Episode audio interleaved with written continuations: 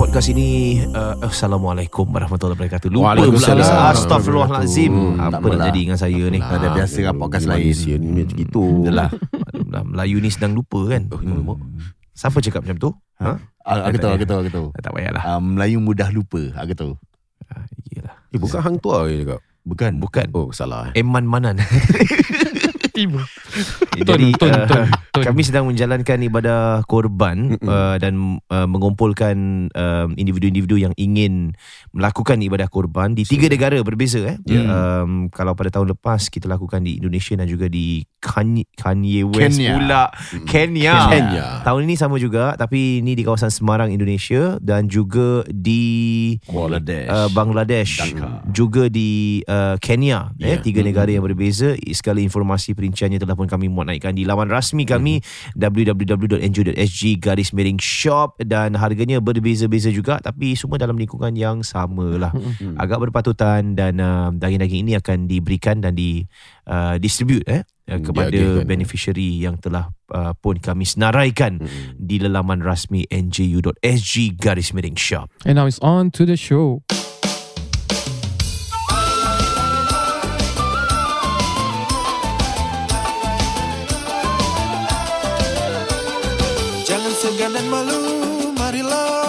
heading.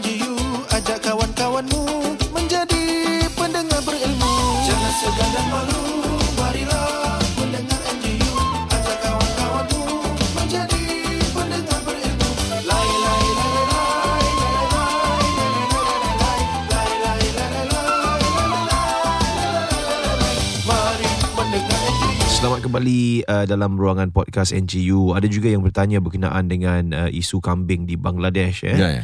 Antaranya Imran Osman mengatakan, kenapa buat uh, kurban dekat Bangladesh? Kambing Bangladesh ni ada isi ke? Hmm. Kalau Bangladeshi tak ada makanan untuk makan, kambing ni makan apa? Uh, inilah yang dipanggil sebagai kita Mungkin um, dari sudut lensa kita fikir sedemikian rupa Tapi sebenarnya tahukah anda uh, di kawasan Bangladesh ada juga terdapat farms ataupun you know kawasan-kawasan yang mereka biarkan kambing Ya. They are uh, in fact what you are seeing in fact uh, dari sudut Google are the slums in Dhaka. Hmm. They are agricultural punya regions yang mana they keep dan juga they breed these goats.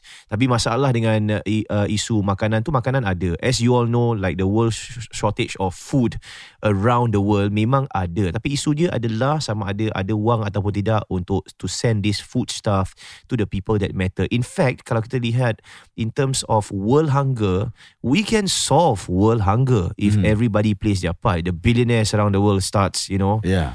To Kasih-kasih lah. yeah, to kasih-kasih dia dia immense wealth and do like a socialist punya distribution if they are not capitalist enough. Ni saya dah masuk bab politik ni. Ya, ya, ya. If if the world wasn't dr- wasn't driven on capitalism Hmm. uh, to actually um yalah uh, for proceeds for macam uh, profits it's a profit driven country if everybody starts thinking like a very communistic world lah kira. Hmm. uh, kau earn whatever kau spread the wealth evenly. We will ideally solve world hunger but you and I know we're adults that the world doesn't function in that way. Ya. you know yes we can kan bagus kalau orang tu but come on we're not kids anymore. We're adults.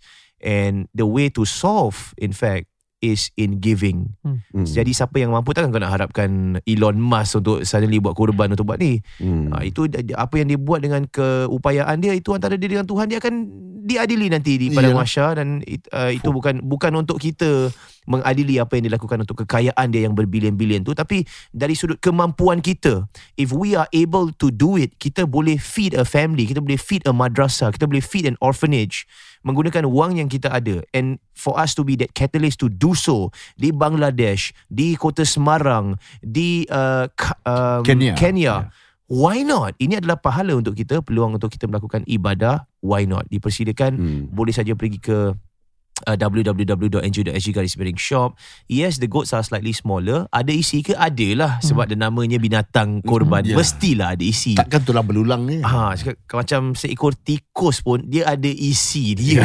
Ha, tapi ini kan pula kambing yang lebih kecil ada isi dia. Dia akan melebihi beberapa kilo. Dia bukan macam oh 500 grams of meat on a particular kambing. No, Itu that's satu porterhouse je tak yeah, cukup. it's very impossible. It's not a mouse deer. Yeah, it yeah. is a legit goat.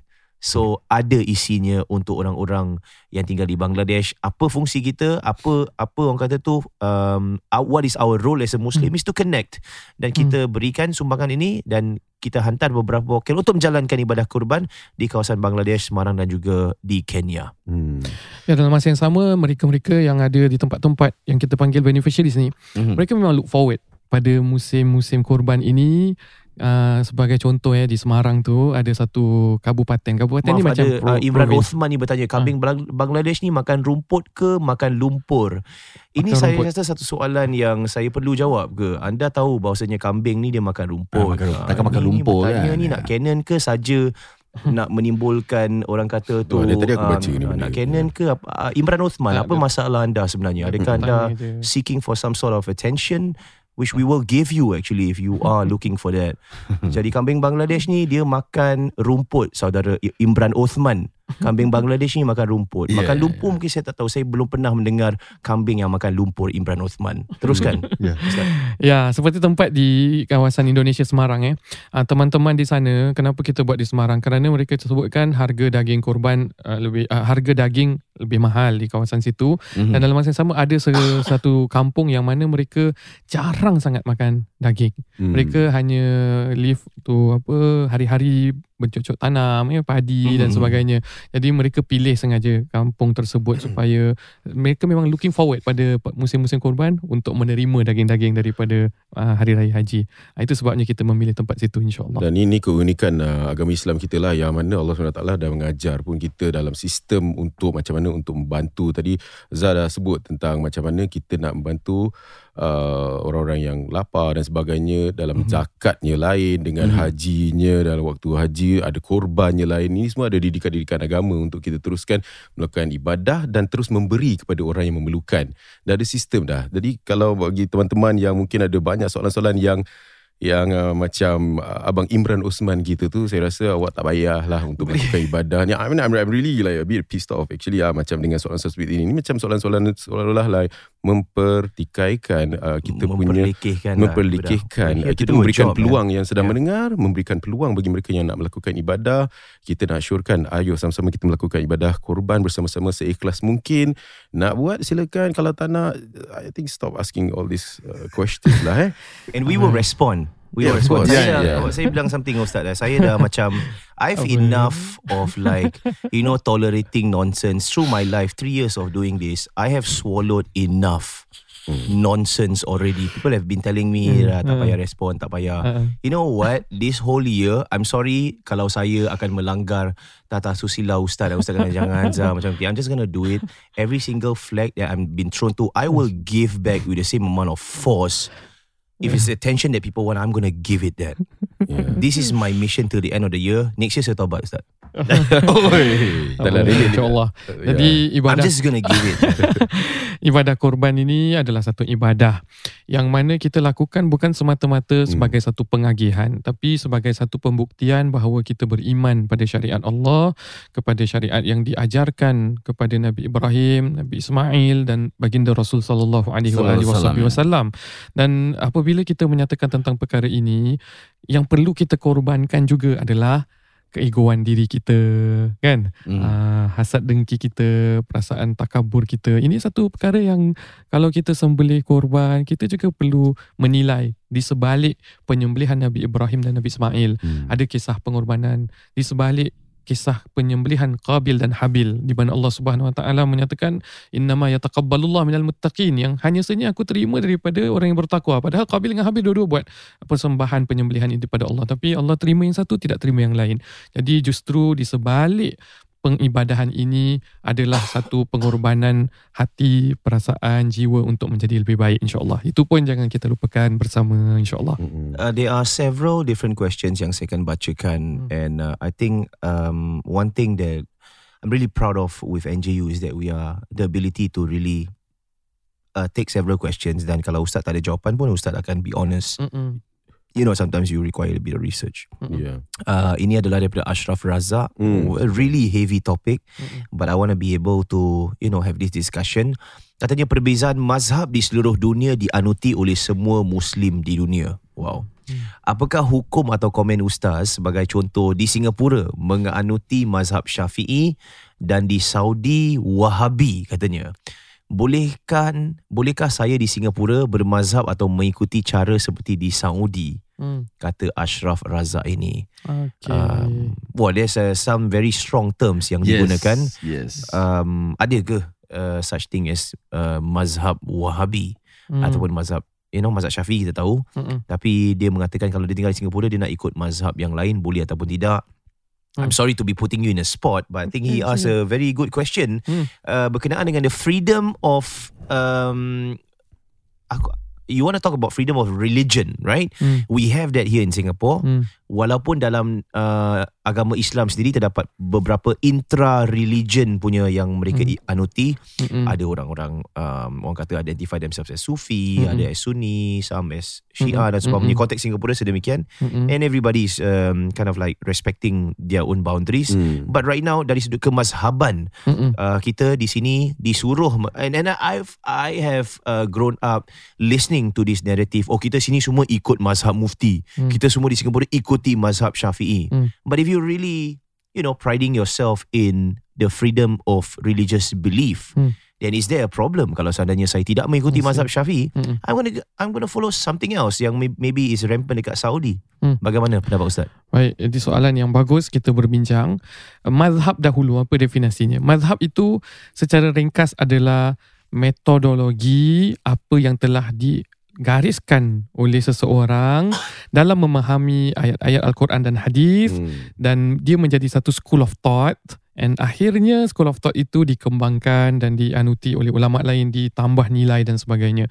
Jadi kalau kita kata perbandingan antara mazhab Wahabi ataupun mazhab Syafi'i, pertama kita kena tahu dia ada categorization. Mazhab daripada sudut hukum fiqah terbagi empat saja iaitu yang yang menjadi muktabar yang menjadi uh, rujukan dan kesepakatan ulama dunia. Adalah empat mazhab al-Imam Syafi'i Muhammad bin Idris Syafi'i mazhab Imam Ahmad bin Hanbal kita panggil mazhab Hanbali. Mazhab al-Imam Malik bin Anas mazhab Maliki popular di Madinah popular di Tunisia popular di apa Morocco. Dan Hmm. juga mazhab Imam Abu Hanifatul Nu'man mazhab Hanafi Hmm. ya. Jadi keempat-empat imam mazhab ini adalah anutan umat di dalam masalah fikah Hmm. masalah fikah seperti batal tidaknya sembahyang, batal Ya. tidaknya wudhu, tentang jual beli, tentang muamalah, tentang sebagainya. Tapi kalau kita pergi kepada akidah, maka Mhm. di situ ada mazhab ahlul hadis, di situ ada mazhab ahlus sunnah wal jamaah, ada asyairah, maturidiyah dan sebagainya yang mana mereka berpegang kepada akidah ataupun kefahaman tentang uh, usul agama ini tentang Hmm. asas-asas agama dari segi kepercayaan dari segi di mana Tuhan dari segi uh, beriman tentang hari akhirat tentang hari kiamat ini terjadi secara roh ataupun jasad uh, apa kehidupannya nanti di sana Hmm. Ha, itu bah, apa bahagian akidah. Jadi dua dua dua tajuk utama. Ha, jadi kalau dia bertanya tadi dekat Singapura ni kalau saya amal mazhab Wahabi, saya kurang faham apa maksud mazhab Wahabi. Hmm. Kalau di Saudi mereka bermazhab tapi bermazhab dengan mazhab Imam Ahmad bin Hanbal. Hmm. Tak baca kunut tu bukan mazhab Wahabi, tak baca kunut tu mazhab Imam Ahmad bin Hanbal. Yeah. Ha, jadi Hmm. kita kena betul-betul faham mazhab Imam Ahmad bin Hanbal. Jadi untuk kita praktikkan mazhab Imam Ahmad bin Hanbal di Singapura, ada dua perkara, ada ba- banyak perkara yang perlu kita pertimbangkan. Satu, kita perlu tahu hujah dan dalil kenapa Imam Ahmad bin Hanbal menyatakan tidak sunat melakukan kunut. Kalau kita yakin dari segi metodologinya lebih tepat, Hmm. daripada segi penyampaian hadisnya lebih jelas, maka kita berpegang dengan apa yang diajarkan, itu tak jadi masalah. Tetapi jangan sampai kita mempersalahkan orang yang berpegang pada mazhab yang mana mereka juga ada hujah dan dalil. Yeah. Tapi Hmm. kalau kita main ikut-ikut, ikut-ikut dan kita tak faham dan metodologi kita bercampur bau. Sejak kita ikut amal Ahlu Madinah diutamakan dalam masalah ini, orang-orang amalan Ahlu Madinah diutamakan daripada hadis yang diriwayatkan oleh seorang. Ni metodologi Imam Malik contohnya. Hmm. Kita pegang this metodologi Kita taklid. taklid kat sini. Hmm. Tapi dalam mazhab dalam isu Oh, lain, Tak klik. dalam isu lain kita terus tukar metodologi. Ya. Jadi kita tak konsisten sekejap. Jadi rupa-rupanya kamu tatabuk rohas. Kamu hanya pilih yang mana mudah ikut nafsu syahwatmu. Oh, see. tersabuk Bukan bukan konsisten. Apa? Macam faham kamu mengikuti mengikuti Ya, ya. ruksah-ruksah yang mudah saja. Aha. Sedangkan kalau kamu konsisten, uh, kan? Kalau kamu dah kamu yakin inilah Hmm. cara, ini metodologi yang betul. I Kalau see. antara hadis sahih dengan hadis sahih bercampur, kita kena pilih macam ni. Okay, this is the kaedah, this is the methodology, this is the concept. So you believe in a concept. Yeah. But then in a different issue, you tiba-tiba tukar konsep lain. Hmm. So you're not consistent with that concept. So you bertukar-tukar mazhab tanpa uh, menjadi ahlinya. Ini yang mereka kata kalau kita bukan ahlinya jadi jadi itu itu pertama dari Kita segi untuk ilmiah. untuk menyenangkan diri kita Ah, sendirilah menyenangkan, kena. Tu our advantage Ah, lah tak kena. boleh. Ya. Jadi itu pertama dari sudut ilmiah. Dari sudut menjaga apa kesusilaan di tempat. Kalau di sebuah kampung tersebut, di sebuah se- tempat tersebut terbiasanya seseorang dengan satu amalan sedemikian, Hmm. kita lebih baik mengikuti kerana amalan tersebut sudah menjadi satu kelaziman. Hmm. Kalau kita ada kelainan, kita buat sendiri. Bukan kita menyalahkan orang yang telah lama buat seperti itu. Tak ada masalah. Boleh buat sendiri, ada hujah sendiri, boleh buat. Tak ada masalah. Lebih Hmm. lagi kerencaman pemikiran kita di Singapura yang akan maju ke depan, akan ada orang mendatang. Tak ada masalah. Jadi kita jadi masyarakat yang berani, masyarakat yang berilmu, masyarakat yang tidak menyalahkan, masyarakat yang membina satu sama lain. Kerana orang yang tak baca kunut, kita tak panggil wahabi. Kita panggil kau pengikut mazhab Imam Ahmad bin Hanbal dan kau ada hujah mungkin. Hmm. Tapi untuk dia menjadi imam di tempat yang sudah sekian lama bermadzhab Syafi'i di kampung yang makmumnya orang-orang memang yakin dengan kepercayaan tersebut Hmm. untuk menjadi imam ini yang dilakukan para imam kita termasuk Imam Syafi'i sendiri bila berada di tempat yang Imam Abu Hanifah ada Imam- ah, Imam dia tidak ya. melakukan kunut Hmm. Ya, ya, kerana ya, dia ya. menjaga kesusilaan tempat tersebut. I Jadi legislasi kita di Singapura bermazhab Syafi'i dalam bentuk kahwin cerai, dalam bentuk jual beli, dalam bentuk apa. Tapi ada masa-masa tertentu kita bertukar dengan pandangan yang lebih ringan Hmm. seperti tidak batalnya wuduk bila Bersihkan mana kita Bersihkan najis. bersihkan ah, najis. Ya, ya. Ada sebahagian tempat kita perlu menukar daripada mazhab-mazhab untuk memudahkan kehidupan dan kelangsungan kita bukan mencari-cari apa yang mudah. Ha. Kita kita ambil panggilan mungkin daripada pendengar kita silakan. Okey, boleh, boleh. Ya. Mazhab dia nak tambah apa-apa tak ada? Mazhab din eh. Macam contoh ah, satu Yalah, yang saya nak kongsi Ah. uh. satu macam contoh najis ada dekat living room lah living room Okey, kita okey. Hmm. kalau ikut uh, mazhab Imam Syafi'i kita nak kena ada uh, satu baldi nak kena siram sampai hilang najis tu Mm-mm. Ya tapi uh, kalau kita siram dekat living room nanti kapet semua boleh basah Okey. jadi buka lah kapet dia dulu. uh, dekat living room tu nanti kena kerusi-kerusi semua jadi Mm-mm. uh, ini ini saya tak betul ke tak Mm-mm. Ini najis apa ni? najis uh, Mughazalah.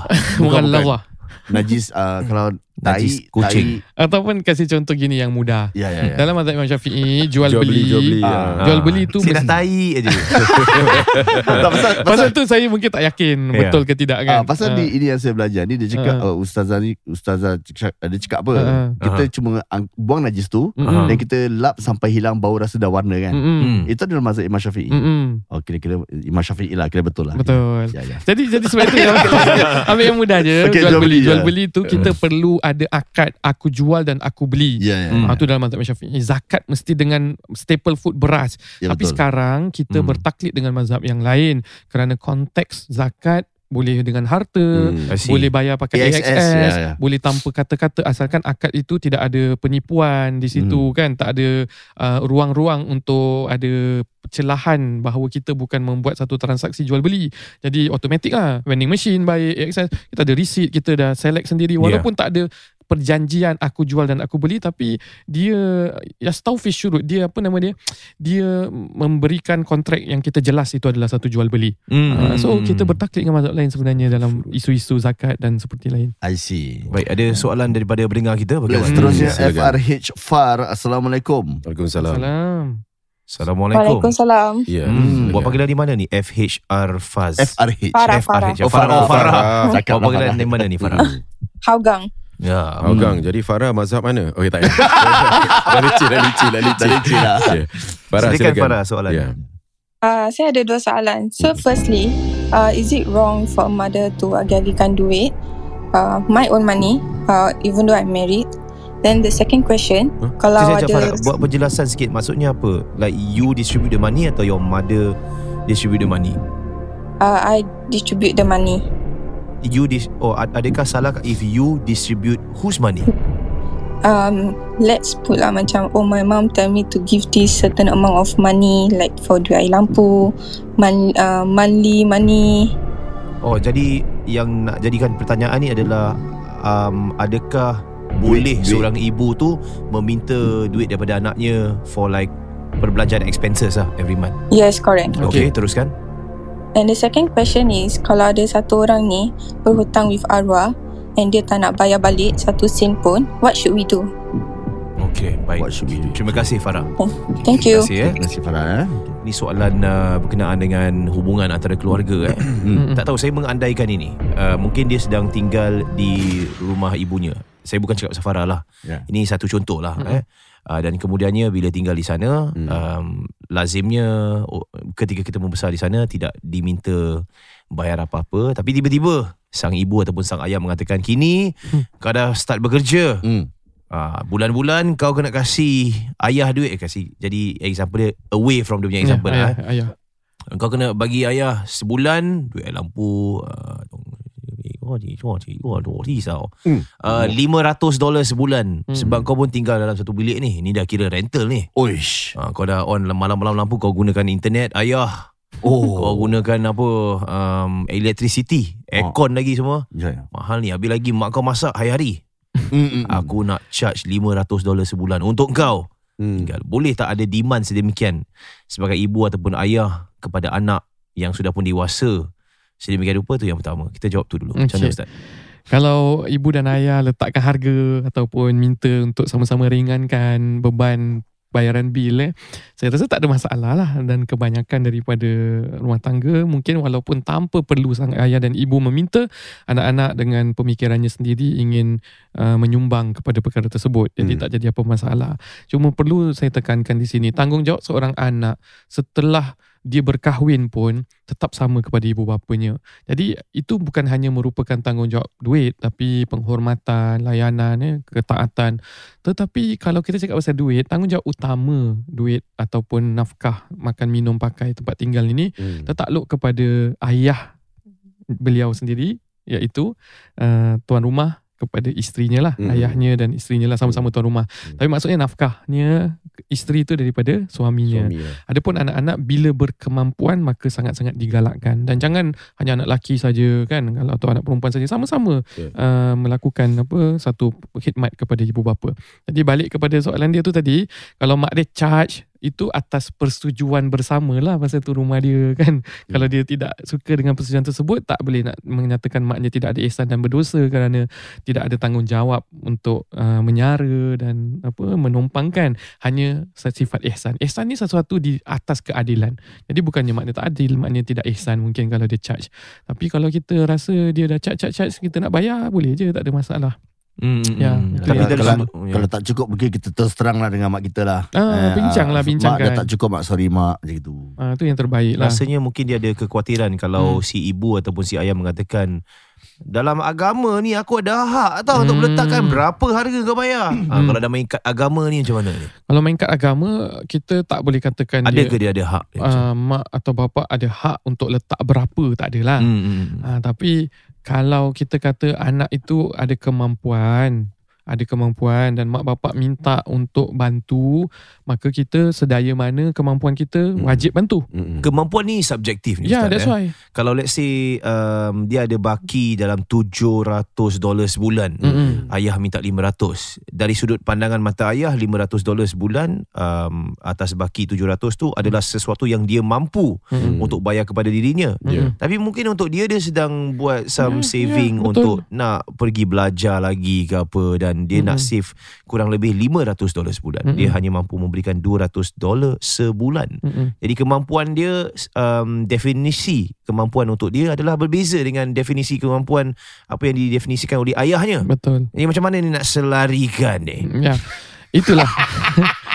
Mesti ada satu kesepakatan. Kita Ya. tak boleh cakap kemampuan seseorang dengan berapa hanya saving dia, berapa Hmm. gaji dia. Kadang-kadang dia ada contingency plan, kadang-kadang dia kena bayar ini.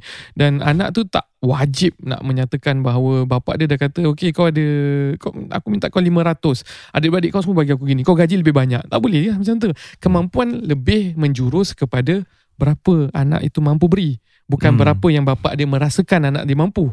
I Ah, see. kerana orang tu anak tu lebih tahulah berapa kemampuan yang dia mampu beri. Bapak saya style dulu bila minta. Ah, saya masih ingat lagi Macam mana? masa Oh. dia. Kau kau macam mana korang? Hmm. Apa? Like, mak bapak kau minta duit ke atau dia diam-diam tak dia Tak pernah kau minta, bagi bro. automatic kau automatic kan? Hmm. Ah, aku automatic. Aku lah. actually tak automatic. Oh, okay. Aku diam diam diam aku macam tak automatic diam je.